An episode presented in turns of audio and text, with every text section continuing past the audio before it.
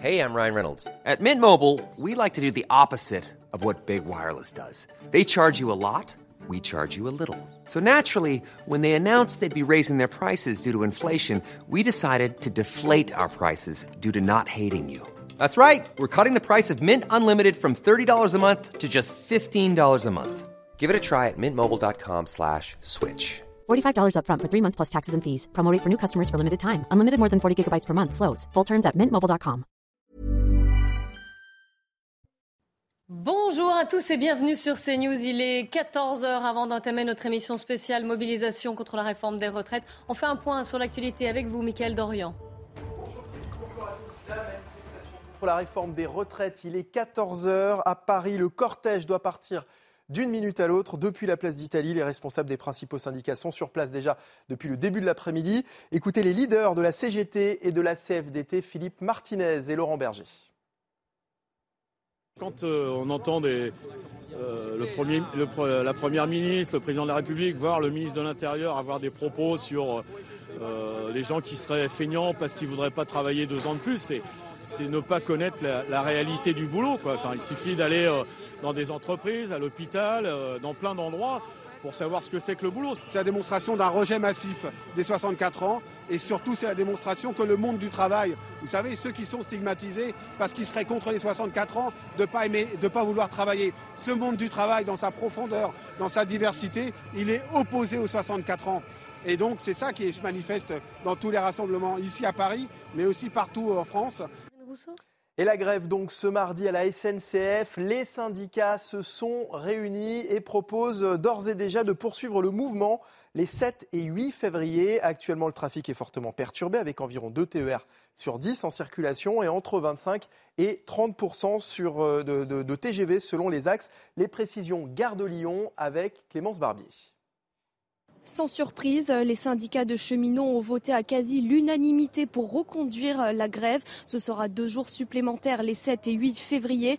À tour de rôle, les organisations syndicales ont souligné la forte mobilisation de ce 31 janvier. Près de 50% de cheminots grévistes selon leurs chiffres.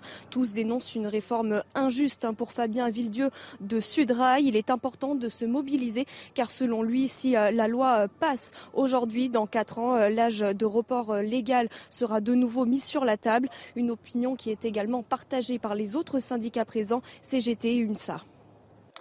Dans le métro parisien, le trafic est ralenti également, mais le réseau est moins perturbé que le 19 janvier dernier. Une mobilisation que les usagers comprennent, même s'ils sont partagés sur les méthodes et sur la grève qui les impacte directement. Je vous propose d'écouter certains d'entre eux.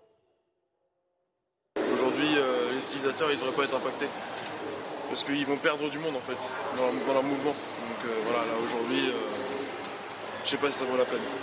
Je les comprends du point de vue où c'est pour se faire comprendre, se faire entendre, et si c'est le seul moyen pour eux de se faire comprendre, bah, qu'ils le fassent ainsi. Et puis dans le reste de l'actualité, nouvelle hausse des prix du carburant. Regardez les derniers relevés publiés hier soir. La semaine dernière, le gazole était en moyenne affiché à 1,96€, 1,93€ pour le samplon 95 et plus de 2 euros, 2,02 euros, vous le voyez, pour le samplon 98 qui a pris presque 3 centimes en une semaine. Et ce n'est pas prêt de s'arranger. Au contraire, même, nous dit Philippe Chalmin. Il est professeur à l'université et spécialiste des marchés de matières premières. Pour nous, le pire est peut-être à venir, notamment pour euh, les conducteurs de voitures diesel, puisqu'à partir du 5 février, c'est-à-dire le week-end prochain, va entrer en vigueur un embargo sur les produits pétroliers en provenance de Russie. Et il faut savoir que la, la moitié des importations de diesel en Europe proviennent de Russie. Donc ce flux va s'arrêter. Il va falloir aller acheter du diesel plus loin. Autre augmentation, celle des prix à la consommation qui s'est légèrement accélérée en janvier. Le taux d'inflation atteint 6% sur un an après 5,9% en décembre. Cette légère hausse de l'inflation serait due, selon l'INSEE, à l'accélération des prix de l'alimentation et de ceux de l'énergie. Voilà, c'est la fin de ce journal. Bon après-midi sur CNews en compagnie de Clélie Mathias. Merci beaucoup et on vous donne la parole dans la parole aux Français. Je suis en compagnie de Jean Garrigue, d'Yvan Rioufol mais également de Florian Tardif du service politique de CNews, Sandra Buisson du service police-justice de CNews et Eric de Ritmaten, spécialiste des questions économiques, va également nous rejoindre. Émission spéciale, vous l'avez compris, en direct de la manifestation parisienne. À 14h, le cortège doit partir. Vous voyez ici là le rassemblement avant que le, le cortège s'ébroue. Voilà, nos équipes sont sur place. On va vous donner la parole, que vous soyez mobilisés ou immobilisés, d'ailleurs, que vous soyez pour ou contre cette réforme des retraites. Nous étions aussi euh, en province, dans les différentes villes ce matin. Vous savez qu'il y avait un tout petit peu plus de, manifestants à Nantes, par exemple. 65 euh, 000 manifestants selon les syndicats, 28 000 selon la police et quelques milliers de plus par rapport à la journée du 19 janvier. Et puis nous étions aussi à Montpellier. Écoutez. Franchement, c'est pas possible. La pénibilité, là, arrivé à un âge, on n'en peut plus. Nous, on voit, hein, la mortalité chez nous, c'est entre 60 et 61 ans. Vous allez nous dire, on va cotiser toute notre vie. Pour passer l'arme à droite, à gauche, c'est pas possible. Quand on pense qu'un ouvrier, il a 7 ans d'espérance de vie de moins qu'un cadre, qu'un éboueur a un an d'espérance de vie de moins qu'un ouvrier lambda, qu'en plus on va se rajouter 2 ans de travail, on aimerait pouvoir connaître nos petits-enfants. Il y en a un peu marre de nous faire, de nous faire supporter un certain nombre d'efforts qui sont demandés aux seuls salariés, à plus forte raison dans un contexte où il y a de l'argent. Et, aujourd'hui, toutes les, toutes les annonces qui nous sont faites, c'est pour appauvrir un peu plus la population. Et il y en a vraiment un peu marre. La question de la pénibilité est au cœur euh, des, revendications. On l'entend là aussi dans les cortèges. On vous donnera la parole dans un instant.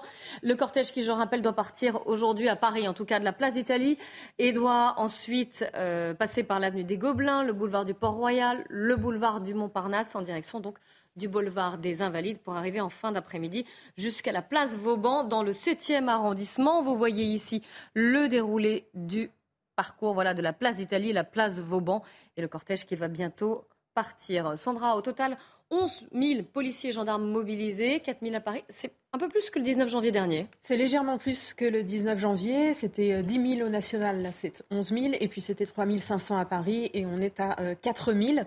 Euh, il faut noter que sont attendus environ 200 à 400 membres euh, de l'ultra-gauche et des ultra-jaunes, donc des membres très radicaux qui pourraient euh, tenter de faire dégénérer euh, les cortèges. C'est peu ou prou ce qui était attendu aussi la dernière fois. la dernière fois, ça s'était bien tenu. Il y avait eu des tensions quand même fortes de 15h30 à 16h30, mais qui avaient été contenues par le dispositif de sécurité. Cette fois, les craintes sont un peu plus importantes parce que le climat général est moins favorable. Les annonces du gouvernement ne vont pas dans le sens des demandes des syndicats. Et puis, les ultras, les casseurs, réussi euh, la dernière, ils n'ont pas réussi la dernière fois à faire dégénérer le cortège, donc ils pourraient tenter euh, de nouvelles euh, tactiques cette fois-ci. 240 actions sur tout le, territoire. Les cortèges les plus fournis étaient attendus à Toulouse, Nantes, Marseille. Et il faut noter, et c'est ce qui remonte parmi les, chiffres pour l'instant, que c'est une mobilisation très suivie jusque dans des plus petites villes. On déborde mmh. les, villes moyennes. par exemple, le jeudi 19, la mobilisation avait été de 5 à 10 000 personnes à Rodez, à Tulle, à à 10 000 personnes aussi à, Limoges. Et puis même dans des villes plus petites, il y avait plusieurs centaines de manifestants.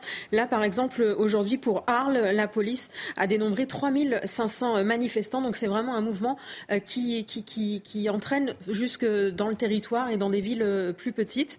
Donc il va falloir voir si euh, ça continue aujourd'hui. Effectivement, même au national, on attend plus de mobilisation. C'est ce qu'attendaient les autorités. Pourtant, un peu moins de grévistes, notamment, on va voir les chiffres dans à l'école. Le, le 19 janvier, lors de la première journée de mobilisation, le taux d'enseignants grévistes avait été de 42,35% dans le primaire, 34,66% dans le secondaire. Et vous allez voir les chiffres, voilà, pour le 31 janvier, 26,65 secondaire, 25,22. Euh, pour la SNCF également, une mobilisation et des grèves, des grévistes en, en, en baisse, 36,5 aujourd'hui contre 46,3% le 19 janvier. Merci hein, Sandra pour toutes ces, précisions. Yvan Rioufol, je rebondis sur ce qu'a dit Sandra, à savoir qu'il y avait une mobilisation notamment le 19 janvier. On va voir si ça se confirme euh, aujourd'hui. Une mobilisation importante, massive de la part des, villes moyennes, des petites villes. ce qui est important, ce qui est intéressant quand même à remarquer. Hein. Oui, c'est très intéressant. Des, sous-préfectures, des préfectures de cette France périphérique euh, qui s'était reconnue euh, initialement dans le mouvement des Gilets jaunes. Est-ce que c'est le mouvement des Gilets jaunes qui apparaît après, dans ces mouvements-là, euh, non, parce qu'on se rend compte, enfin, en tout cas, à la lecture des, statistiques et des, sondages qui ont été faits par, euh, par l'IFOP que c'est une France périphérique qui est également coupée en deux. C'est-à-dire que là où, les petites villes mobilisent, également à Figeac, à Carré en Bretagne, etc., ce sont soit des villes qui, ont un, fort potentiel de fonctionnaires, soit des villes qui ont encore un fort potentiel de classe ouvrière. C'est-à-dire fonctionnaires et, ouvriers se, se coalisent naturellement euh, pour, protester contre cette réforme des retraites. Mais en revanche, on se rend compte, et là je, m'abrite derrière ce, sondage, cette étude qui a été publiée par le Figaro hier, que les villes les plus, que les populations les plus délaissées, celles qui votent le Rassemblement national par exemple, se mobilisent, beaucoup moins euh, pour cette défense-là. Donc il y a malgré tout, euh, et cela reprend un petit peu ce que je soutenais ces derniers temps, je pense que cette France des Gilets jaunes, cette France périphérique, cette France qui est abandonnée, cette France qui est délaissée, ne se reconnaît mm. pas malgré tout dans ce mouvement qui reste un mouvement de privilégiés, avec plein de guillemets naturellement. Oui, parce qu'on le voit et on l'entend. Non, je, m'explique, ce sont des privilégiés qui ont malgré tout une sécurité de l'emploi et qui ont un encadrement. Tandis que vous avez toute l'autre partie de la France qui, qui elles, se sont, euh, se abandonnées, qui n'est pas, qui refusent même de se faire représenter par des syndicats. Donc toute la question est de savoir s'il y aura une convergence de cette France périphérique qui, naturellement, pourrait ébranler euh, la France des grandes agglomérations. Moi, je ne le pense pas, mais... Euh, mais on verra. En tout cas, les syndicats se réuniront après cette, cette deuxième journée de mobilisation ce soir vers 18h. Nous sommes en, nous sommes en liaison avec Justine depuis la manifestation et la place d'Italie, je crois, apparaît. Bonjour Justine, vous nous entendez Vous êtes mère de famille, vous êtes responsable e vous avez 40 ans et vous êtes dans la rue aujourd'hui. Expliquez-nous pourquoi. Alors, je suis pas du tout une privilégiée euh, dans la fonction publique. Euh, je suis plutôt dans le privé. J'ai toujours travaillé dans le privé. Euh, j'ai trois enfants. Je sais que cette retraite, cette réforme ne me permettra pas de partir plus tôt et ne me protège pas du tout comme on essaye de nous le dire. Et surtout, moi, ce qui me motive, c'est que c'est un vrai changement de modèle social. Toutes les activités des hommes ne sont pas censées être marchandes. Euh, partir à la retraite à 60 ans, moi c'est 64 ans, mais en vrai, si je veux avoir une retraite complète, ce sera pas avant 67 ans. Ça veut dire que je ne pourrais pas avoir d'activité associative, ça veut dire que je ne pourrais pas euh, garder mes petits-enfants si jamais j'en ai. Ça veut dire que tout ce que les retraités apportent, eh ben, je pourrais pas l'apporter avant d'avoir 70 ans. Donc moi, c'est surtout pour ça que je me bats. Et c'est aussi pour montrer aux gens dans le privé et notamment dans mon entreprise que il faut pas se résigner. C'est pas parce qu'on nous propose un modèle qu'il faut dire que c'est bon, bah voilà, il n'y a pas le choix, c'est comme ça qu'on va faire, on se tait, on accepte. Il y a moyen d'agir euh, localement, euh, nationalement, avec ou sans syndicat, mais il faut en tout cas pas se résigner et il faut faire valoir ses idées. On a compris votre détermination, Justine. Je voulais juste savoir, vous, parlez justement de notre de, modèle, qu'il y aurait un changement de modèle, mais le gouvernement, lui, justement, il dit qu'il faut sauver notre modèle, notamment notre modèle de, système de retraite par répartition, et c'est pour ça qu'il fait la réforme. Bah, sans même rentrer dans la désinformation euh, sur euh, le rapport du corps, il y a d'autres manières de faire sans même aller dans les polémiques de faut supprimer les milliardaires ou faut taxer les riches. Il y a d'autres manières de faire. Moi, je suis, je préférerais, et on ne nous a pas posé la question, moi, je préférerais payer des cotisations sociales plus élevées jusqu'à la fin de, ma carrière, plutôt que de partir deux ans plus tard. J'adore les gens qui nous disent que le travail c'est émancipateur, c'est émancipateur pour plein de gens et ça l'est pas pour plein d'autres. Donc il faut, on n'a même pas été consulter sur euh, la manière de, ok, peut-être qu'il y a un déficit, moi je suis pas convaincu, mais quand bien même il y aurait un déficit, on ne s'est pas posé la question de quelles étaient les alternatives pour le renflouer et de nous faire croire que c'est comme ça, il n'y a pas d'autre choix. Quand on voit ce que ça a donné concrètement dans les autres pays, je suis pas convaincu que ce soit la bonne solution.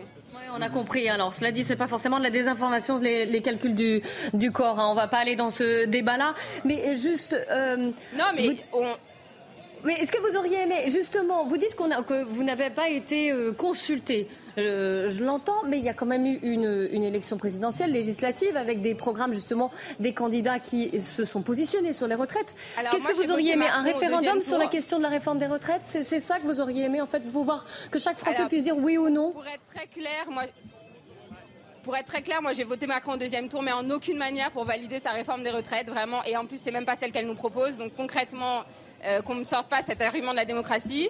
Euh, maintenant, je sais très bien qu'un référendum, c'est pas une solution parce que tout le monde va voter contre lui et personne va vraiment se. La, réponse est conduite dans la question et la réponse sera biaisée. Mais ce qui est clair, c'est que cette réforme est rejetée par une majorité de Français et que c'est qu'il faille une réforme, encore une fois, ça peut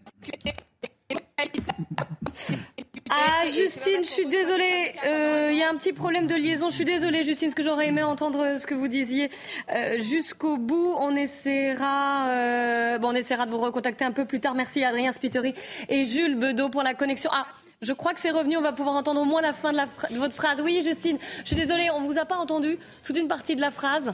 Je vous laisse terminer. Alors, je disais, je disais qu'un référendum c'est biaisé parce qu'évidemment il y a un tel rejet de Macron que la réponse sera non. Donc c'est pas pour autant que ça fera avancer le débat, mais c'est sûr qu'on ne s'est pas posé la question de quelles étaient les autres solutions. Et c'est pas en recevant des syndicats et en faisant OK, OK, mais en fait j'écoute pas ce que tu me dis que ça s'appelle du débat et que ça s'appelle de la construction d'une nouvelle solution. Merci beaucoup Justine, on vous a entendu cette fois. Très bien, merci à vous. Euh, Florian Tardif, qu'est-ce que les, manifestants comme Justine peuvent espérer? Puisque Elisabeth Borne et Emmanuel Macron hier hein, l'ont dit. 64 euh, ans déjà, c'est non négociable. Pour le reste, euh, Qu'est-ce qui peut être fait? Quelles sont les marges de manœuvre finalement? Le parallèle euh, historique, ce que je ne souhaite pas faire, c'est on entre aujourd'hui dans une guerre de tranchées.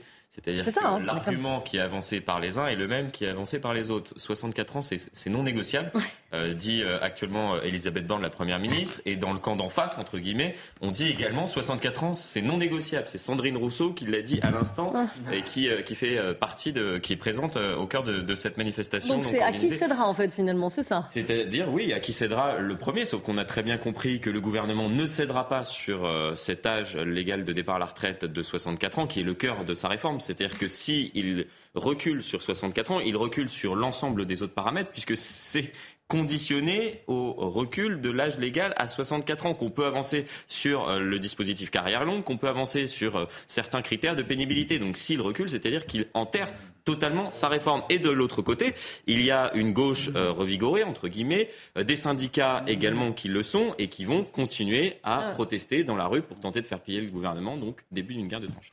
Nous sommes à Bordeaux. On va retrouver euh, Sophie, qui est enseignante et qui a manifesté aujourd'hui dans les cortèges bordelais. Est-ce qu'il y avait du monde Est-ce que vous aviez déjà, euh, euh, Sophie, manifesté le 19 janvier dernier? Quel est votre sentiment aujourd'hui par rapport à la, la précédente journée de manifestation?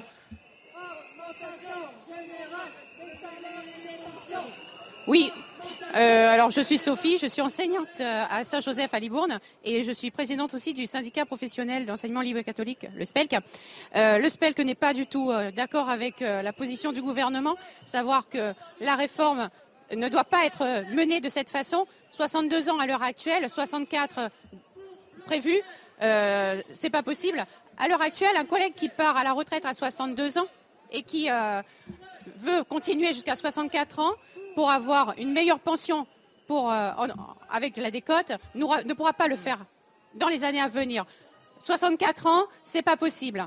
Beaucoup de personnes vont se retrouver avec euh, des pensions très réduites et euh, ça, c'est pas possible. Sophie, est-ce que vous aviez déjà manifesté le 19 janvier dernier? Oui, oui, le 19 janvier, on était là aussi on était à Bordeaux, il y avait peut-être beaucoup moins de monde, mais là aujourd'hui c'est énorme et on se rend compte que les gens sont vraiment très très mobilisés et qu'il faut continuer. C'est-à-dire que s'il y a d'autres mobilisations pour faire céder le gouvernement, vous y serez? Ben, Certainement, oui. Certainement. Il n'y a rien, il n'y a aucun. Euh, voilà. Si le, gouvernement lâche du lest sur euh, un ou deux critères, par exemple, ça ne vous fera pas changer d'avis. Pour vous, c'est 64 ans, c'est un, un, totem, c'est un symbole. il faudra. Ça, ça se discute. Ça se discute. Et justement, les syndicats sont force de proposition et de discussion, en tout cas au SPELC. Nous sommes un syndicat non pas de contestation systématique, mais au contraire avec, du dialogue en permanence. Donc ça dépend, tout dépend des propositions qui seront faites et nous, nous, nous les étudierons et nous verrons euh, ce, qui, euh, ce qui est possible. Alors on le voit, vous êtes quand même ouverte à la discussion, au dialogue. Merci beaucoup Sophie. Merci aux équipes de Bordeaux, Jérôme Rampenou et, et, Antoine Estève, euh, Jean Garrigue. Oui, oui, alors c'est une particularité de ce mouvement que, que de voir s'agréger au corps des, des enseignants protestataires des, des représentants de l'enseignement privé. C'est quelque chose qui, est, qui était jusqu'à présent très rare et ça montre à quel point il y a un rejet de, de ce projet. Et ce qui est très intéressant aussi dans ce que nous dit euh, cette dame, c'est euh, l'idée qu'on euh, n'a pas assez discuté, qu'on ne comprend pas véritablement ce, projet et que des solutions alternatives, mais ça rejoint ce qui a été dit aussi par les intervenants précédents, n'ont pas été euh, proposées. Mm. Il y a ce, manque de, dialogue, ce manque de dialogue démocratique est quelque chose qui pèse. Mais ça revient, hein, oui, on entend.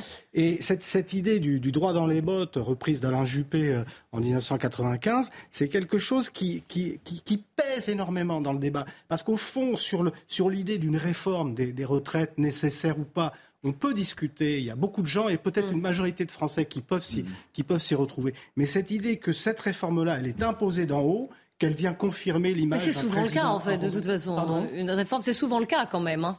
Surtout dans la Ve République en France. Euh, oui, alors ça a été le cas en, 1995, mais, mais, mais, par exemple, celles qui sont venues ensuite, des réformes des retraites, ont été quand même un peu passées d'une manière beaucoup plus euh, subtile, beaucoup plus, euh, beaucoup plus douce. Là, il y a cette impression, si vous voulez, de quelque chose de, de figé, de, de gravé dans le marbre et d'imposé d'en haut ça vient confirmer tout ce, qui, tout ce que tous les mouvements sociaux depuis quelques années nous, nous ont dit, c'est-à-dire qu'on ne voulait plus de cette gouvernance verticale, qu'on voulait beaucoup plus d'horizontalité. Et là, c'est ce qui transparaît dans le discours de ceux qui sont, qui sont intervenus. Avec cette contradiction, malgré tout, qu'il y avait une candidate lors des élections présidentielles qui proposait une, une retraite à 60 ans, ce que demande ce que demandent ceux qui sont dans la rue et que ceux qui sont dans la rue ont voté pour celui qui proposait une retraite à 65 ans. Et donc, malgré tout, il y a cette contradiction-là qui est à surmonter. C'est ce Alors, répondre à, la dame. Ils le font par des, par des, biais que l'on peut comprendre, mais si l'on si l'on accepte le, jeu démocratique, et il faut quand même l'accepter, et il semblerait que parfois il ne l'accepte plus parce qu'il il dénie maintenant aux députés d'avoir à, les représenter. J'ai entendu, je crois, un représentant de la CGT dire ça tout à l'heure. Euh, cela pose quand même un autre problème plus politique qui est celui de savoir à quoi sert maintenant la démocratie représentative. Alors, à l'instant, quelques chiffres. 40,3% hein. de grévistes chez EDF contre 44,5% le 19 janvier dernier. C'est ce qu'on disait finalement, que ce soit dans l'enseignement à la SNCF ou même là, on le voit là, à EDF. Les, euh, du niveau des grévistes, ils sont moins nombreux aujourd'hui que le 19 janvier dernier. C'est traditionnel pour le monde de l'éducation. Euh, ah bah alors là, il n'y a pas que l'éducation. Hein. Je disais, il y a aussi le, transport, la SNCF et la EDF. En tout cas, pour l'éducation, au fur et à mesure qu'un mouvement social, ça s'érode. Ça, s'érode. Euh, le cortège doit bientôt partir de la place d'Italie pour ensuite passer par l'avenue des Gobelins, le boulevard du Port-Royal et rejoindre le 7e arrondissement, la place euh, Vauban, juste derrière les Invalides. Boulevard du Port-Royal, il y a une, il y a un symbole du macronisme qui est la brasserie La, la Rotonde. Et nous sommes avec Laurence, qui est une propriétaire de la papeterie qui, du Dôme qui est juste en face de la rotonde. Bonjour madame, merci d'être en direct avec nous. Est-ce que vous êtes inquiète? Est-ce que vous allez fermer votre, votre boutique aujourd'hui? Est-ce que vous avez peur qu'il y ait des débordements? Euh, Bonjour. Euh, écoutez, Boulevard du Montparnasse, c'est un endroit où on a des manifestations tout le temps. Oui, on est toujours inquiet. Et oui, euh, on reste toujours ouvert il y a toujours des clients, même si, même si euh, ça a l'air euh, peut-être dangereux. La préfecture nous a prévenu qu'il fallait rentrer toutes nos cartes postales, qu'il fallait euh, vider les vitrines. C'est ce qu'on a fait. Mais on reste toujours ouvert. D'abord, on n'a pas les moyens de rester fermé. Oui, c'est vrai, il y a déjà ça aussi. Pardon, parce que j'ai dit boulevard du Port-Royal, je pensais boulevard du Montparnasse. Merci d'avoir corrigé. Est-ce que... Oui, c'est ça. Est-ce que vous, vous aviez envie aussi peut-être, d'ailleurs, d'aller manifester ou non? Alors pas du tout. Euh, j'estime que je, je moi, j'attends pas en tant qu'indépendant, je n'attends pas derrière le système de retraite pour vivre. Je travaille en tant qu'indépendant dans mon propre magasin. J'ai pas de syndicat autour de moi. Je travaille pour moi et, et j'ai mes salariés et on travaille ensemble. Et voilà, on n'a pas. On pense, moi, je pense pas à la retraite. Je pense si je pouvais vivre jusqu'à 220 euh, ans et travailler jusqu'à 95 ans, je le ferais. C'est une question de passion. Oui, c'est vrai. Vous si tu es passionné par ton boulot, tu as envie de travailler, je sais pas, il me semble. Oui, vous avez la chance de faire le travail qui vous, qui vous passionne. Aucun de vos employés ne fait grève aujourd'hui ou n'a décidé d'aller manifester. En plus, la manifestation passe devant votre, votre boutique. Ce serait facile de rejoindre les cortèges. Euh, je pense que, indépendamment de ça, même si un salarié Indépendamment de ça, même si un salarié d'un lieu indépendant avait envie de faire grève, il peut pas parce qu'il ne fait pas partie d'un système euh, euh, de syndicat. Donc euh, moi j'ai jamais, enfin depuis que je suis là, j'ai jamais vu un seul de mes salariés faire grève pour des mouvements sociaux, jamais. Mais je crois que c'est le statut qui veut ça. Merci beaucoup d'avoir été en direct avec nous. Merci à Jeanne Cancard et Fabrice Elsner pour euh, ce duplex. On vous souhaite une, bonne après-midi. On espère qu'il n'y aura pas de casse pour votre boutique. Restez avec nous. On se retrouve juste après quelques instants de publicité et on sera de nouveau en direct de la manifestation, notamment à, à Paris. Et que vous soyez pour, que vous soyez contre, vous avez la parole aujourd'hui dans euh, la parole française sur CNews. À tout de suite. Il est 14h30 tout pile sur CNews, un point sur l'actualité. Barbara Durand. Jour de grève contre la réforme des retraites et le taux de grévistes à la SNCF en baisse par rapport à la première journée de mobilisation. Il est ce mardi de 36,5% selon les syndicats contre 46,3% il y a 12 jours. La direction de la SNCF n'a pas souhaité confirmer ces chiffres. Les chiffres de la délinquance à présent en France publiés ce mardi par le ministère de l'Intérieur. La quasi-totalité des crimes et délits ont augmenté en 2022, notamment les violences intrafamiliales, plus 17% et sexuelles plus 11%. Les coups et blessures volontaires, les escroqueries, les cambriolages ou encore les vols de véhicules sont également en hausse. Enfin, la guerre en Ukraine et Moscou qui revendique aujourd'hui la prise d'un nouveau village près de Barmout dans l'est du pays. L'armée russe a intensifié son offensive dans cette partie de l'Ukraine où elle progresse lentement depuis plusieurs semaines maintenant. Et nous sommes toujours en direct des manifestations de cette journée de grande mobilisation, la deuxième hein, contre la réforme des retraites du gouvernement, après le 19 janvier, le 31 janvier. On note pour l'instant plus de monde dans les cortèges, en tout cas dans quelques villes en, province, Nantes, Bordeaux, à Paris. On le verra puisque le cortège n'est pas encore parti. Euh, euh, les, manifestants sont rassemblés place d'Italie et puis ils vont aller en direction de la place euh, Vauban d'ici quelques minutes. Alors plus de monde dans les rues, moins grévistes en revanche et ça se vérifie aussi bien à la SNCF, chez EDF que dans l'enseignement. Je suis toujours en compagnie d'Yvan Rioufol, Éric de Ritmaten, Florian Tardif et Jean Garrig. Et on va partir tout de suite dans le cortège parisien retrouver Michel. Michel qui se définit tout de suite comme un gilet jaune. Alors expliquez-nous. Et d'ailleurs, vous l'avez, votre gilet jaune, on le voit. Euh, je vais vous poser quelques questions personnelles. Quel âge avez-vous? Quel travail faites-vous? Alors j'ai 66 ans.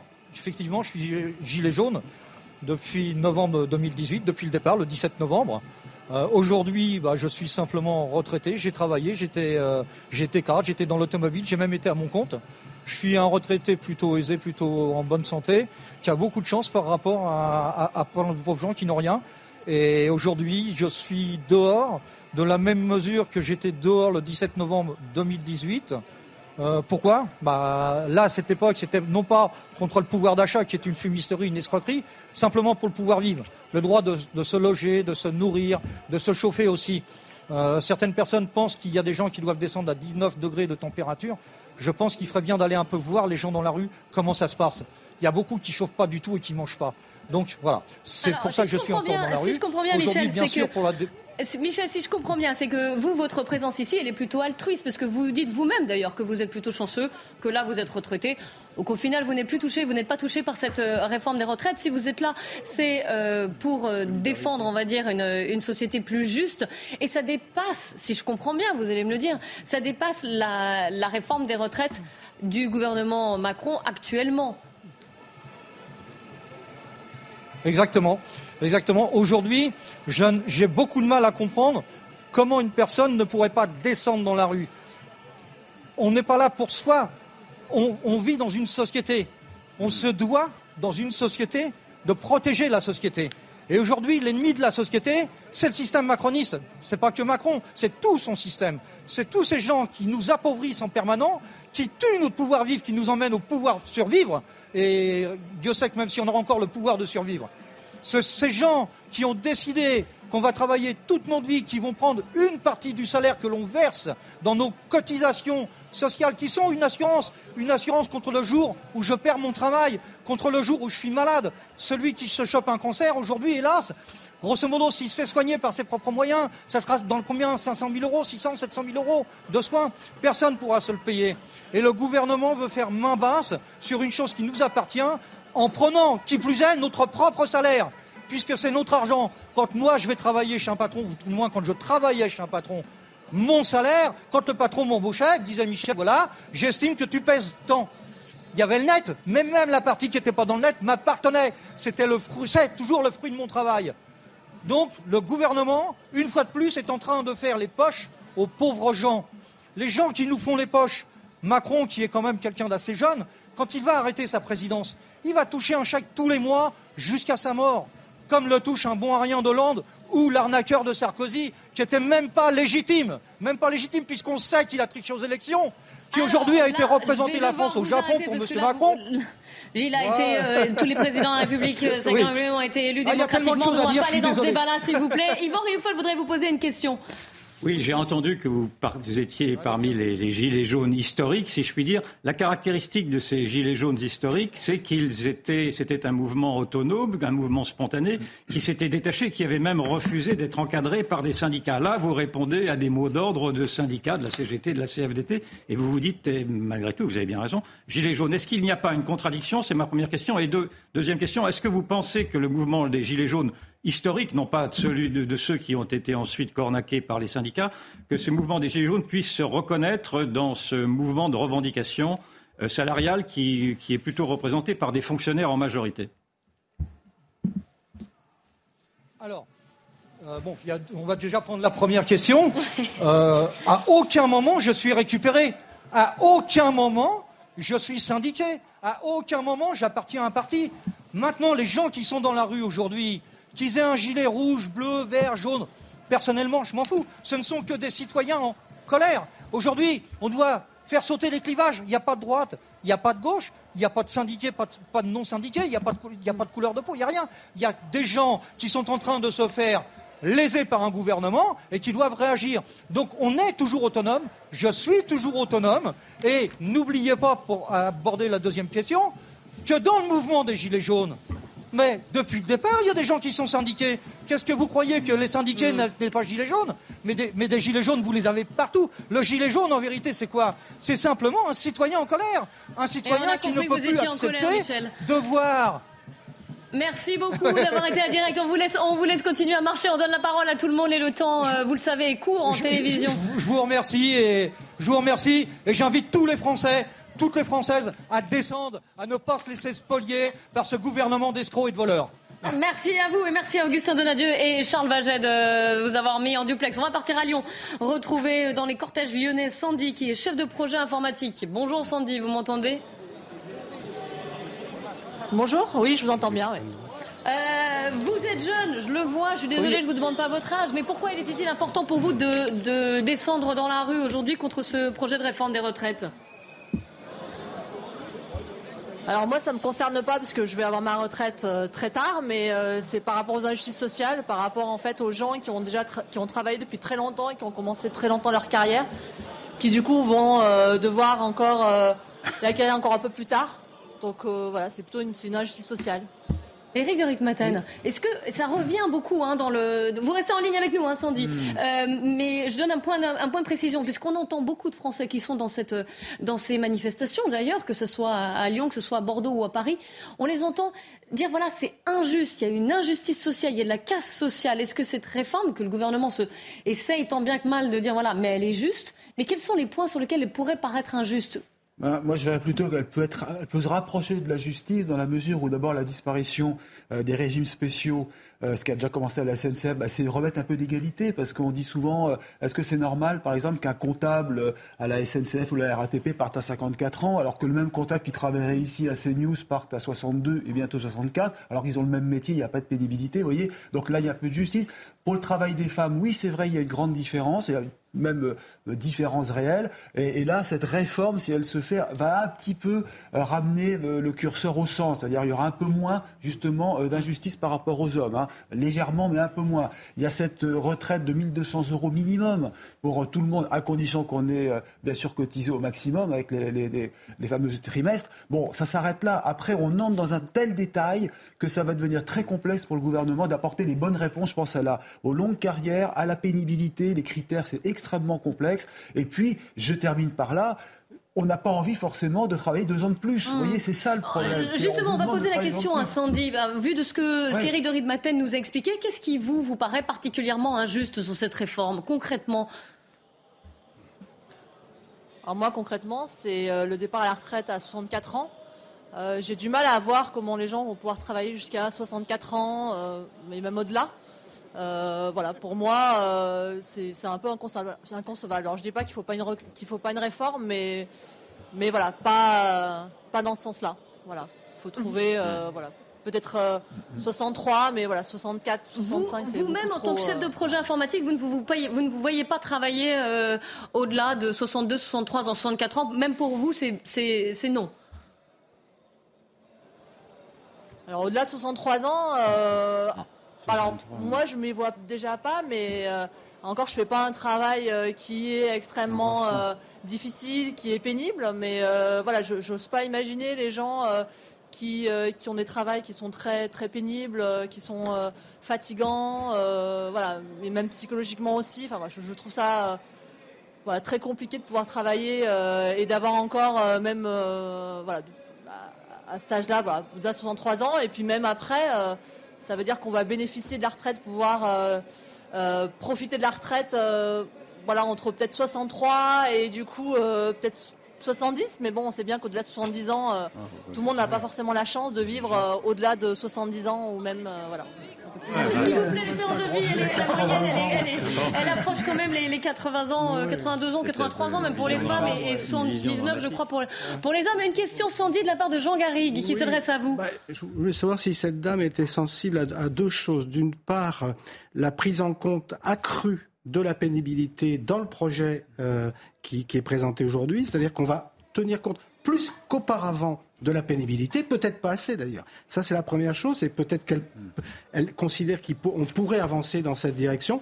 Et deuxièmement, ce qu'elle pense de, eh de la comparaison avec les autres pays européens où le- l'âge pivot euh, est beaucoup plus élevé que, que, que le nôtre. 67 ans, par exemple, euh, en Italie. Est-ce que ce sont des arguments qu'elle peut entendre ou qu'est-ce qu'elle pense de ces, de ces deux, deux aspects de la réforme? Et alors, Yvan Rieffol voudrait compléter cette Euh, Avec question. la permission de, de compléter, est-ce que vous vous êtes interrogé de savoir comment on peut équilibrer ce régime, équilibrer financièrement ce régime des retraites qui, théoriquement, euh, consiste à faire payer les retraites par des travailleurs pour ceux qui vont partir euh, à la retraite et non pas de faire intervenir l'État en supplétif et avec une, des dépenses toujours plus considérables en, en subvention de l'État. Est-ce que vous vous posez cette question? Est-ce que vous avez une Alors, réponse à cet équilibre à apporter? Sandy, trois questions. La... Voilà, ouais, c'était trois questions. La question du, alors qui est plus peut-être plus Vous avez complexe. quatre heures. Sur le, voilà, vous avez quatre heures, c'est à peu près ça. Donc euh, déjà les premières questions de, de Jean Garrigue qui étaient sur comment vous vous prenez le, le fait que dans d'autres pays européens euh, l'âge de, de départ légal à la retraite est beaucoup plus important qu'en France. Ça peut même être 67 ans. Il y avait la question de la pénibilité qui a été également abordée. Et puis Yvan Rieffol avec une, une dissertation qu'il vous proposait sur le, le- le financement de la, du système Euh, des non, retraites. l'équilibre de comment assure-t-on l'équilibre des retraites Alors ap- après, je suis pas une spécialiste de toute la, de la réforme et j'ai pas regardé en détail euh, tous les points. Euh, mais par rapport aux autres pays étrangers, euh, c'est pas forcément parce que eux, euh, ils partent à la retraite à 65 ans qu'on est obligé de forcément faire la même chose. Il y a peut-être d'autres points, où, d'autres leviers où on peut, euh, on peut arriver à, voilà, à améliorer les choses et faire en sorte qu'on ait euh, du budget euh, pour les retraites. Euh, voilà, donc je pourrais pas vous en dire plus par rapport à cette comparaison avec les, les autres pays européens. Euh, pour moi, c'est pas forcément euh, aussi. euh, Enfin, d'un côté à moi, trouver les solutions. Je, je suis pas, je fais pas de la politique, donc euh, c'est c'est pas ma spécialité. Je, voilà, je, je suis pas. euh, et concernant la question euh, sur. Euh, sur, euh, excusez-moi, du coup, la dernière question, c'était laquelle Alors, il y avait la pénibilité, l'âge légal, vous y avez répondu, et, euh, et le système de, de financement du système des retraites, finalement. L'équilibre, comment parvenir à un équilibre Le financier système de financement. Alors, pas- je, je pense que voilà, je suis pas une spécialiste de savoir comment on peut équilibrer, mais je pense qu'on peut faire, euh, je sais pas, par exemple, alors là, c'est peut-être pas, euh, peut-être faire un levier par rapport aux cotisations euh, sociales et faire peut-être payer. euh, je sais pas, euh, un peu plus les retraites qui sont élevées, par exemple. Alors je sais que c'est peut-être pas forcément une des meilleures solutions, mais ou après pas forcément non plus. on peut augmenter l'âge, mais peut-être se limiter à 63 ans. Euh, voilà, je pense qu'il doit y avoir plusieurs leviers et il faut, faut, faut en tenir compte. Après, voilà, c'est pas Est-ce mon. que- euh, Est-ce que vous avez mon l'impression d'avoir été justement d'avoir votre mot à dire, d'avoir été consulté, d'avoir euh, qu'il y ait eu plusieurs options? Vous en avez cité certaines hein, d'ailleurs. Est-ce que vous avez l'impression voilà que le qu'il y a eu un dialogue autour de ces questions du, du système des retraites en France? Ah non, pour moi, il y a- il n'y a, pas eu un dialogue. Pour moi, euh, le gouvernement avait déjà décidé ce qu'il voulait faire, et c'est justement aussi ça le, c'est justement pour moi aussi ça le problème, c'est-à-dire qu'il n'y a pas de, il n'y a pas de dialogue entre, euh, alors euh, pas forcément que les syndicats, aussi, voilà, il doit y avoir d'autres, d'autres- oppositions, voilà. Donc et pour moi, je, trouve qu'ils auraient dû aussi tenir compte d'autres avis et pas forcément avoir bien en tête. Voilà, pour moi, euh, voilà. Une question en plateau de- élu, ou une remarque d'ailleurs Dorit-Maten. euh, Une remarque, c'est on entendait tout à l'heure, est-ce qu'il fallait augmenter les cotisations sociales? Est-ce que vous auriez été prête à accepter une hausse des cotisations? Ça aurait peut-être permis de sauver le système. Alors, je vous aurais dit il y a quelques jours oui. Après, c'est vrai que je comprends le problème par rapport au. Enfin, s'il y a une hausse des cotisations, euh, il y a aussi euh, une, euh, enfin, une hausse euh, de, de, hum, par rapport aux entreprises qui auront plus de charges, donc euh, et du coup moins de moins de travail pour les peut-être les salariés. Il y aura eu moins d'embauches, donc c'est pas forcément non plus une solution. euh, Enfin, pour moi, c'est pas le seul levier. Euh, voilà, si moi on m'avait demandé euh, de participer un peu plus, j'aurais participé un peu plus. Voilà, tout comme je considère que payer des impôts c'est important. Euh, voilà. Merci beaucoup Sandy en tout cas et merci. euh, on vous souhaite une bonne fin de manifestation parce que je pense qu'elle elle arrive, elle touche à la fin, à sa fin à Lyon. Merci à Olivier Madinier et Sébastien Bendotti pour euh, pour le duplex. C'est intéressant hein, quand même ce qu'on en- ce qu'on entend. Euh, beaucoup de revendications qui évidemment euh, se, se rejoignent sur l'injustice, sur la pénibilité, sur le côté euh, le- les 64 ans, ce qui, qui est pour beaucoup de Français un- vraiment un chiffre symbole. Sur l'absence de dialogue. Et l'absence de dialogue. Mais sur l'injustice, il y a un aspect. Et là, en fait, je voudrais interroger Eric tout simplement, qui va nous l'expliquer. Il est à côté de vous, donc c'est possible. Voilà, ça, tombe bien. ouais. Sur il y a une véritable injustice qui n'est jamais abordée dans les, dans les, dans les propos, c'est celle qui, qui fait en sorte que le système privé est beaucoup moins, beaucoup moins intéressant que le système public. Cette, cette injustice-là demeure. C'est d'ailleurs une des raisons pour lesquelles les, salariés du privé ne se reconnaissent pas a priori, sauf exception bien entendu, dans les revendications du public. Oui, mais là, si vous voulez, vous avez la caisse d'assurance, la caisse nationale d'assurance vieillesse, c'est la CNAV, c'est la retraite minimum. C'est un peu la, on appelle ça la, la retraite de la sécurité sociale. Le maximum, c'est euh, 1500 bruts, 1200 nets. Voilà, on n'aura jamais plus de ça, même si on cotise beaucoup. Après, vous avez les caisses complémentaires. Il y a plein de caisses complémentaires. Même, les, même la fonction publique a la caisse préfond, qui est une caisse complémentaire Par un peu capitalisation. privée par capitalisation. Oui. Et nous, par exemple, salariés du privé, cadres, on a Agir Arco qui est bénéficiaire, qui est une retraite à points. Plus vous travaillez, plus vous, euh, plus vous gagnez d'argent, plus vous avez des validations de trimestre, plus de points. Et c'est ça qui permettra après d'avoir une retraite un peu meilleure que, que les Mm. autres. Et pour ça, il faut. Alors, c'est la caisse Agir et la caisse Arco, les deux ont fusionné.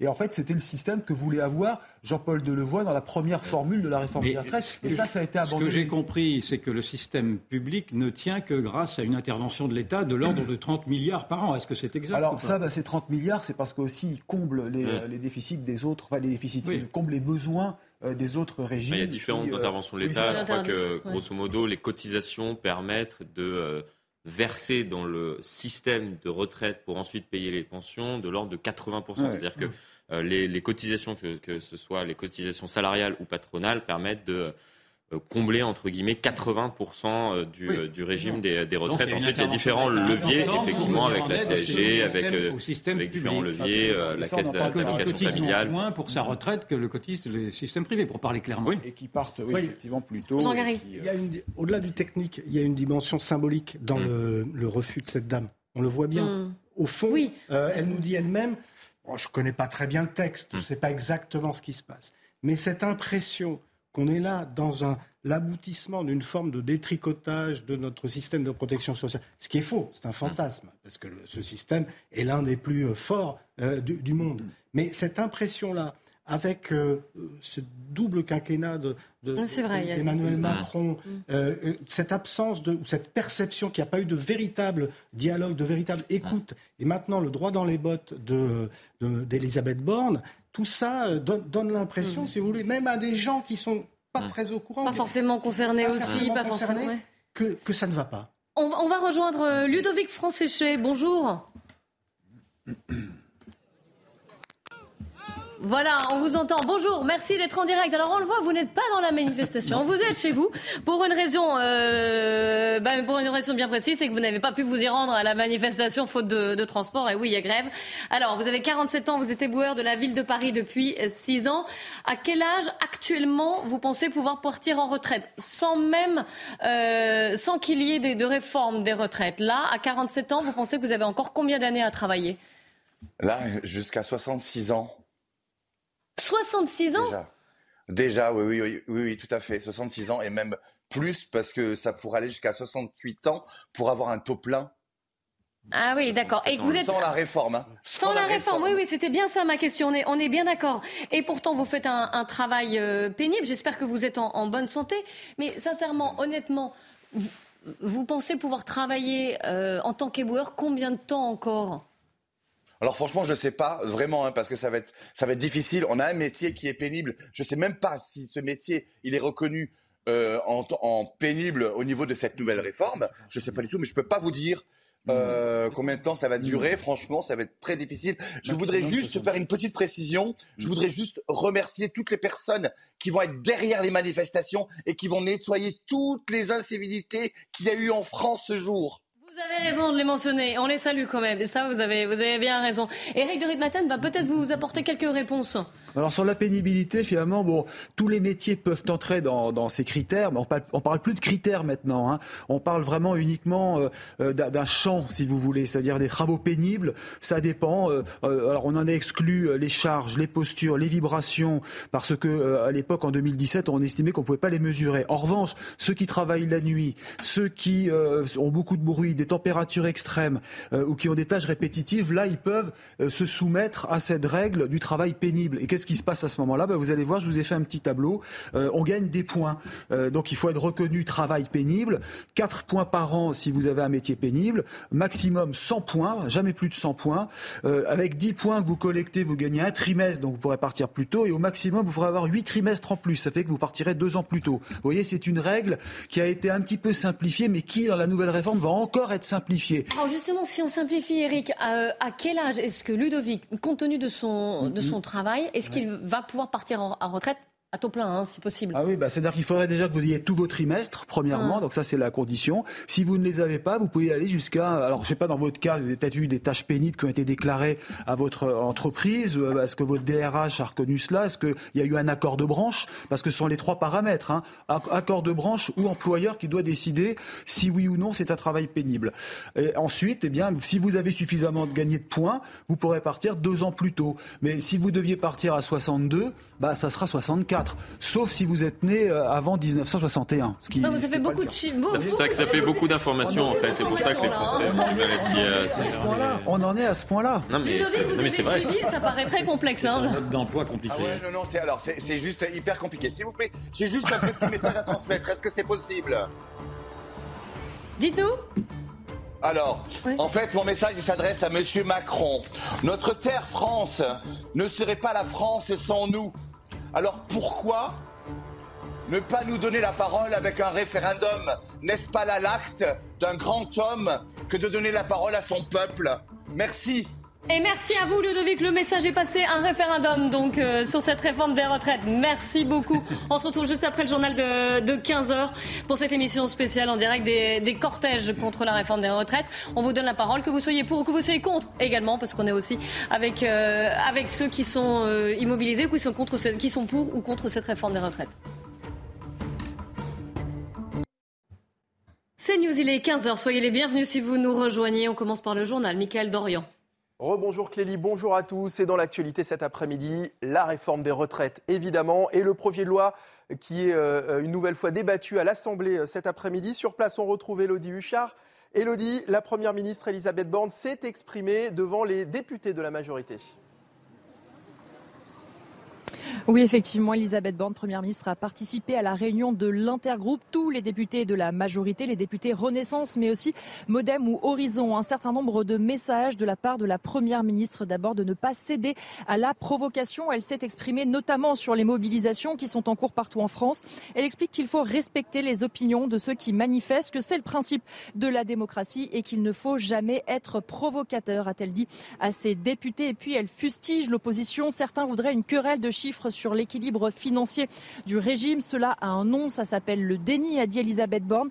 Elle demande aussi à ses députés d'être particulièrement vigilants sur tous les mensonges qui pourraient être proférés, notamment pendant euh, les débats euh, en commission des affaires sociales. Et puis, elle explique que selon elle, l'opposition n'a rien à proposer. Alors forcément, pour la Première ministre, l'objectif, c'était aussi de resserrer les rangs parce qu'on le sait, ils sont quelques députés au sein même de la majorité qui ne sont pas d'accord avec cette réforme, certains qui pourraient ne pas la voter. Puis, Elisabeth Borne. Hein, elle va continuer à parler euh, retraite et ses ministres également, puisque va s'ouvrir maintenant la séance des questions au gouvernement. On aura d'abord une salve de questions sur l'Ukraine, mais au programme aussi un certain nombre de questions sur les retraites. Merci Elodie Huchard en direct de l'Assemblée nationale. Et du côté des manifestations, les opposants euh, au projet de loi euh, retraite défilent ce mardi dans tout le pays, à Nantes, Toulouse ou encore Marseille. Les rassemblements avaient lieu dès ce matin. Marseille, où Jean-Luc Mélenchon s'est exprimé pour le leader de la France insoumise. Il y aura un avant et un après 31 janvier.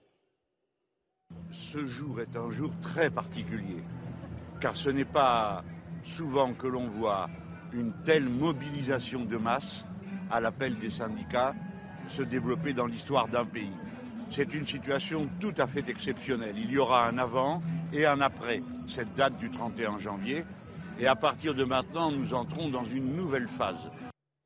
La grève également dans les trains. Le réseau est fortement perturbé aujourd'hui avec environ 2 TER sur 10 en circulation et entre 25 et 30% de TGV selon les axes. Un trafic conforme aux prévisions de la SNCF qui ont permis aux usagers de s'organiser. C'est ce que nous explique ce sujet de Soumaya Lalou. Le mot d'ordre du jour est organisation. Il y a toujours la possibilité de prendre des trains, donc ça n'empêche pas les transports. Il faut juste se débrouiller un peu plus euh, en avance et prendre de la réserve. À l'heure de pointe ce matin, les gares de Lyon et Montparnasse à Paris étaient quasiment désertes. Même constat à la gare Lyon-Pardieu, où habituellement, des centaines de voyageurs se pressent dès l'entrée. Ce matin, c'est plutôt calme. c'est inquiétant. Télétravail covoiturage, la plupart des usagers ont pris leur disposition. Mais pour d'autres, c'est le parcours du combattant. Dans le sud, c'est compliqué. Hein. Je ne suis pas sûre d'avoir un autre train à Montpellier, donc on verra. On part à l'aventure. Il y a beaucoup, beaucoup de monde qui sont dans des trains beaucoup plus restreints. Et là, quand j'avance, je vois qu'il y a le métro, du coup, euh, tout est fermé. Dans la difficulté, il y a ceux qui soutiennent la contestation. Ils ont raison de faire la grève aussi, donc euh, c'est bien. N'inquiétez pas, c'est pas grave, on va se débrouiller. Et les exaspérer. Cette journée de grève, vous la, vous la vivez comment depuis ce matin? Ben, Mal. Les axes de circulation sont, sont bouchés, il y a énormément de monde. On est dans un pays où c'est tout le temps, tout le temps manifestation pour tout et n'importe quoi. À chaque fois que je reviens sur Paris, euh, c'est toujours pareil. Les perturbations sont à prévoir jusqu'à 8 heures demain matin. Dans le reste de l'actualité, les chiffres de la délinquance en France, la quasi-totalité des crimes et euh, délits ont augmenté en 2022, notamment les violences intrafamiliales, plus 17%, et les violences sexuelles, plus 11%. Selon le ministère de l'Intérieur, les coups et blessures volontaires et les escroqueries ont également augmenté, tout comme les cambriolages ou les vols de véhicules. Le pape euh, François débute sa visite en Afrique. Il s'est envolé aujourd'hui pour euh, Kinshasa, en République démocratique du Congo.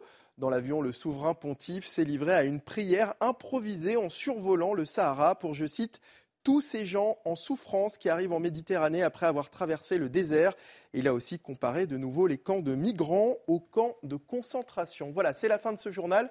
Bon après-midi sur CNews. La parole aux Français à présent, c'est avec Clélie Mathias. Merci beaucoup. Je suis toujours en, compagnie de Jean Garrigue, de Florian Tardif, d'Yvan Rioufol et d'Éric de Ritmaten qui va euh, nous rejoindre. Émission spéciale euh, sur cette euh, mobilisation contre la réforme des retraites. C'est la deuxième journée de mobilisation et Michael Dorian a pu le dire. un peu plus de monde dans les rues, en tout cas dans les cortèges en province pour euh, la manifestation parisienne, on saura en, fin de journée. Moins de grévistes, que ce soit euh, dans l'enseignement, à la SNCF ou encore euh, chez EDF, que par rapport au 19 janvier dernier.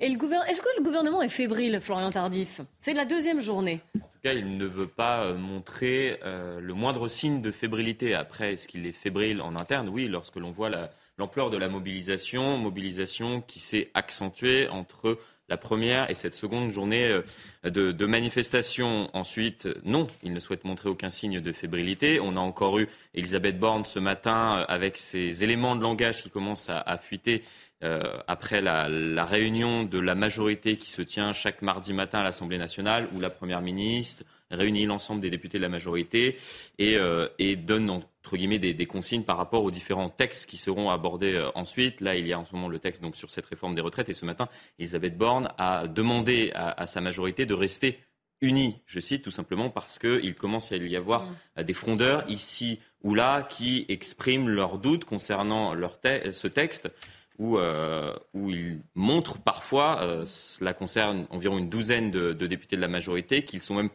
opposés à ce texte pour l'heure, en tout cas en l'état. Donc oui, il y a certains signes qui montrent euh, une certaine fragilité, en tout cas au sein du, camp macroniste.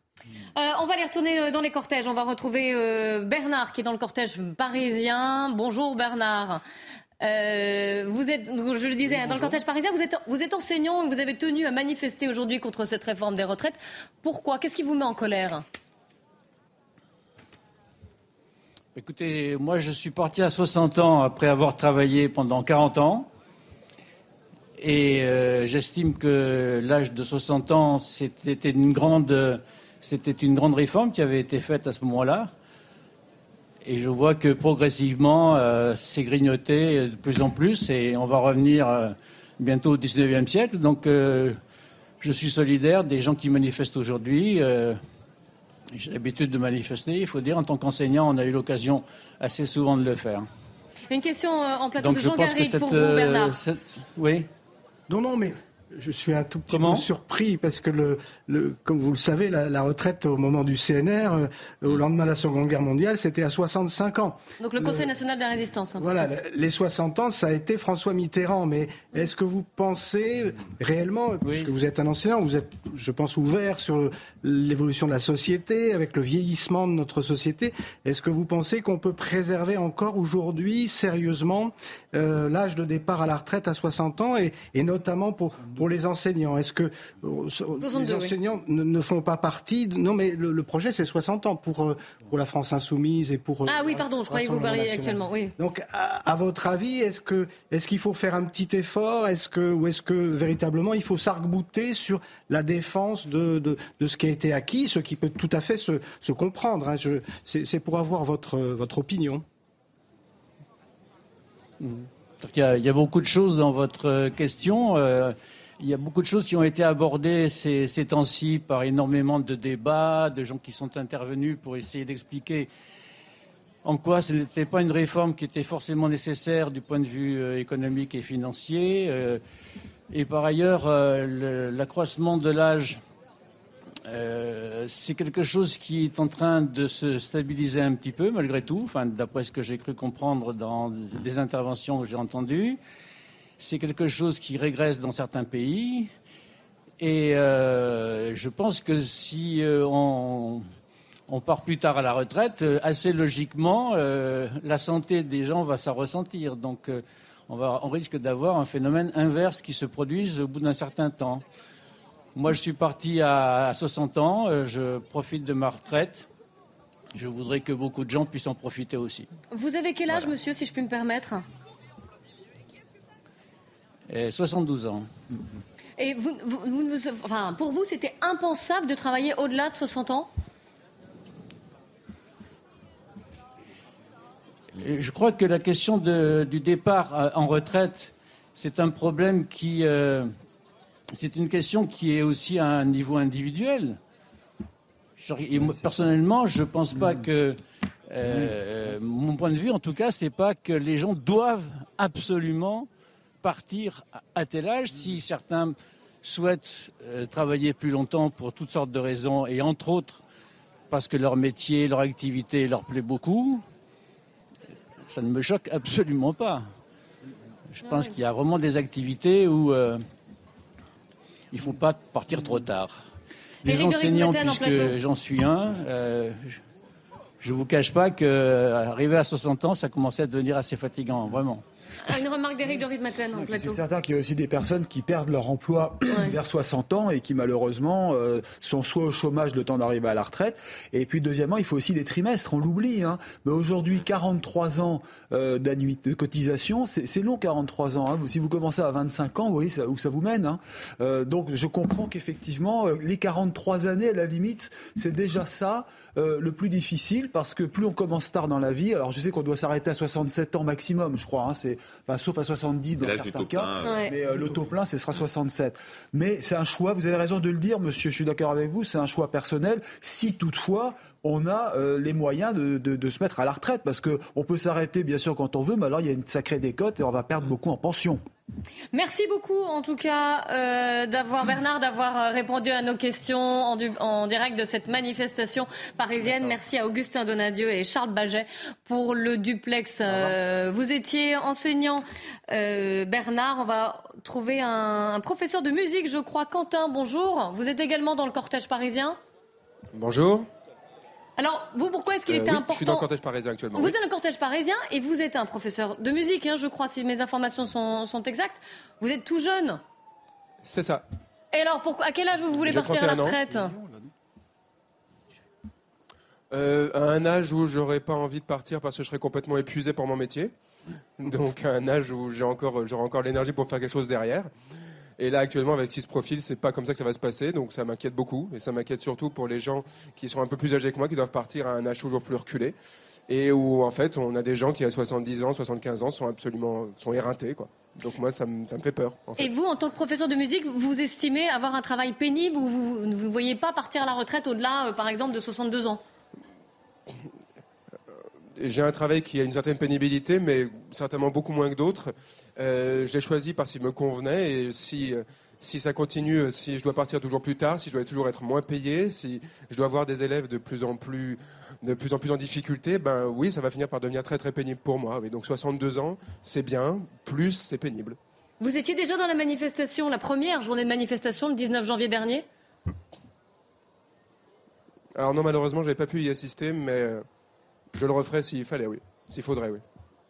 Il y a une question, une remarque d'Yvan Rioufol en Une, plateau. une remarque, mais un commentaire un peu plus général, si vous me permettez, si Ouais. on a un peu le temps. Ma, ma- ma question, c'est effectivement, est-ce que vous vous sentez de cette génération qui a un rapport au travail qui est beaucoup plus distancé Mm. que la génération précédente? Parce que là, on voit bien que, en tout cas, peut-être pas pour vous, mais pour ceux de votre génération, euh, ils sont beaucoup plus sensibles, peut-être à cause des 35 heures et de toutes les améliorations qui ont été apportées, à la société des loisirs, à la société de la paresse, au droit à la paresse, même Mm. théorisé ainsi par, par certains. Et est-ce que vous faites, est-ce que vous vous reconnaissez dans ce, dans ce, dans ce monde-là qui voudrait prendre ses distances avec un travail émancipateur, prétendument émancipateur? Et, là, Et- et ma- réflexion, mais on l'a fait Alors, peut-être tout moi, connais oui, pas Quentin, Quentin, euh, Quentin, je vous laisse répondre et je voulais juste préciser, que, euh, est-ce que je peux me permettre de vous demander votre âge?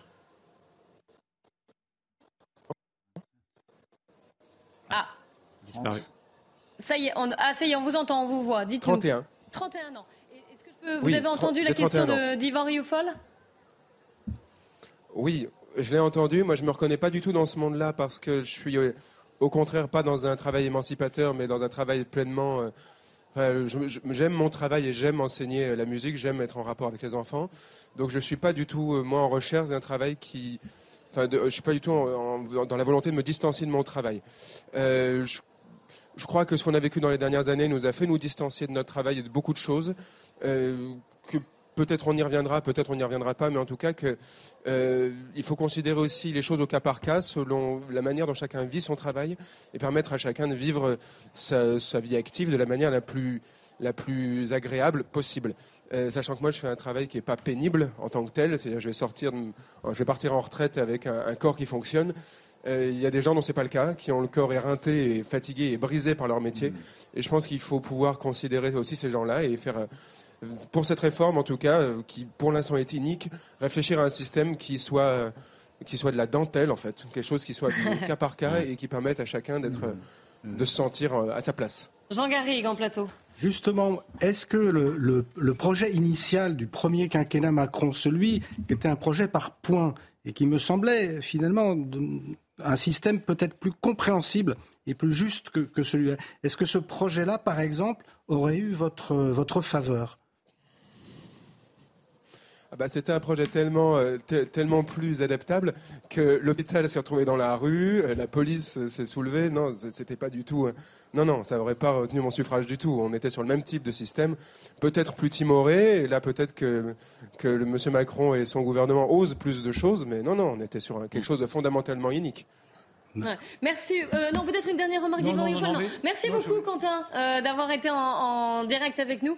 Oui, Yvan Rioufol, je vous donne la parole avant qu'on retourne dans le cortège. Un, un, rapide commentaire sur les images qui sont données, qui donnent en apparence l'impression, effectivement, d'avoir un mouvement de force. Or, il me semble que nous sommes là devant un double trompe-l'œil. D'abord, le trompe-l'œil d'un dynamisme syndical. En effet, et, les syndicats peuvent remercier Mme Borne et le président de la République et, Darmanin, qui, Darmanin qui remet de l'huile sur le feu. Je ne sais pas s'ils le feront, mais... Euh, oui, mais c'est grâce à eux, malgré tout, que ce mouvement syndical peut se flatter, peut se targuer, et, a raison peut-être en apparence d'avoir réussi à mobiliser tant de monde, alors que le monde syndical est un monde déclinant. Et la gauche, qui est derrière, essaie de récupérer ce mouvement. Donc ça me paraît être le premier trompe-l'œil qui, qui me semble être un leurre. Et le deuxième trompe-l'œil est beaucoup plus grave, c'est-à-dire qu'on focalise aujourd'hui sur la réforme des retraites en oubliant tout le reste, et singulièrement l'inflation qui vient et le grand déclassement dont on dit, sur lequel on disserte depuis maintenant des, mois abondamment. Or, ce grand déclassement, cette inflation sont maintenant évacués, si je puis dire, par cette distraction, grande distraction, qui n'en est pas une, bien entendu. Je suis un peu polémique pour le dire. Qui, oui, un peu provocateur, mais qui est de focaliser uniquement les attentions sur les retraites au profit, je persiste à le dire malgré tout, d'un monde qui est relativement privilégié dans la mesure où il bénéficie euh, notamment de, la, sécurité de l'emploi. Et donc, il ne faudrait, je pense que ces deux leurres euh, ne, sont des, gages de faiblesse, sont des, éléments de faiblesse de ce mouvement. C'est pour cela qu'il me semble que le gouvernement n'a pas trop à craindre de son, dans son alors, on va.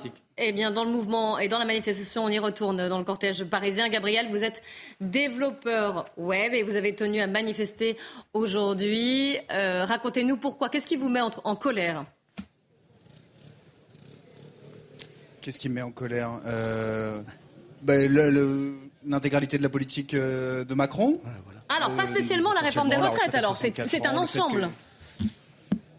Ah, ah non, c'est un déclencheur, on va dire. Euh, mais oui, oui, voir mes, voir mes parents travailler des années en plus encore alors qu'ils se cassent le dos, euh, oui, oui, c'est des choses qui font aller dans la rue en effet. Est-ce que je peux vous demander quel âge vous avez et que font vos parents? J'ai 23 ans. Mon père est dans la fonction publique et ma mère, elle bosse au Pôle emploi. Et est-ce qu'ils sont dans la rue aujourd'hui? Peut-être pas à vos côtés, mais dans d'autres cortèges? Non. Pourquoi ils ne voulaient pas faire grève? Ou manifester? Euh, il, faut, il, faut, il faut remplir le frigo et un jour de travail en moins, bah, c'est un jour de salaire en moins. Alors c'est vous qui représentez leur colère? Oui, entre autres. Est-ce que vous étiez déjà dans la rue le 19 janvier dernier? Non, j'avais pas vu, j'habite pas à Paris même, donc euh, il n'y avait pas assez de trains pour pouvoir euh, arriver jusque Paris. Eh oui, c'est le problème des, grèves souvent. Euh, et sur cette réforme des retraites, vous, pensez qu'il ne fallait, qu'est-ce qu'il aurait fallu faire? Ne pas la toucher ou faire différemment? Euh, Déjà, ouais, d'une ne pas la toucher, puis euh, reculer, euh, enfin reculer l'inverse de, ce que font, euh, de ce que fait le gouvernement Macron, c'est-à-dire euh, oui, une retraite à 60 ans, c'était très bien. D'accord, merci beaucoup et merci, merci hein. et merci à Thibault Marcheteau et Olivier Gangloff pour les images. Nous allons retrouver à présent Laurence qui est secrétaire médicale également dans le dans le cortège parisien. Encore une fois, vous le savez, le cortège parisien, c'est un autre parcours, hein, pas le, le, même que le 19 janvier dernier. là, ils sont partis, les manifestants sont partis la place d'Italie pour aller euh, derrière les Invalides sur la place Vauban. Laurence, est-ce que vous m'entendez? Je vous entends très bien. Ah bah c'est parfait, nous aussi on vous entend. Eh ben, c'est tant mieux. Euh, pourquoi vous voulez manifester, euh, vous voulez manifester aujourd'hui? Pourquoi êtes-vous dans la rue? Pourquoi je suis dans la rue? J'ai commencé à cotiser, j'avais 16 ans. Je vais sur mes 61 ans je rentre dans ma 45e année de cotisation de retraite. On me demande de faire deux ans de plus. Je ne suis pas d'accord.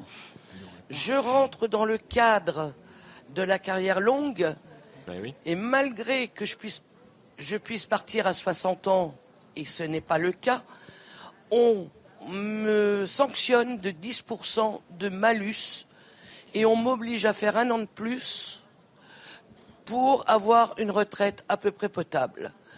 Donc ce que je ne comprends pas, c'est qu'on parle des carrières longues et qu'on puisse sanctionner des personnes qui ont 44, 45, voire peut-être plus d'années et qu'ils ne peuvent pas prendre leur retraite à partir de 60 ans.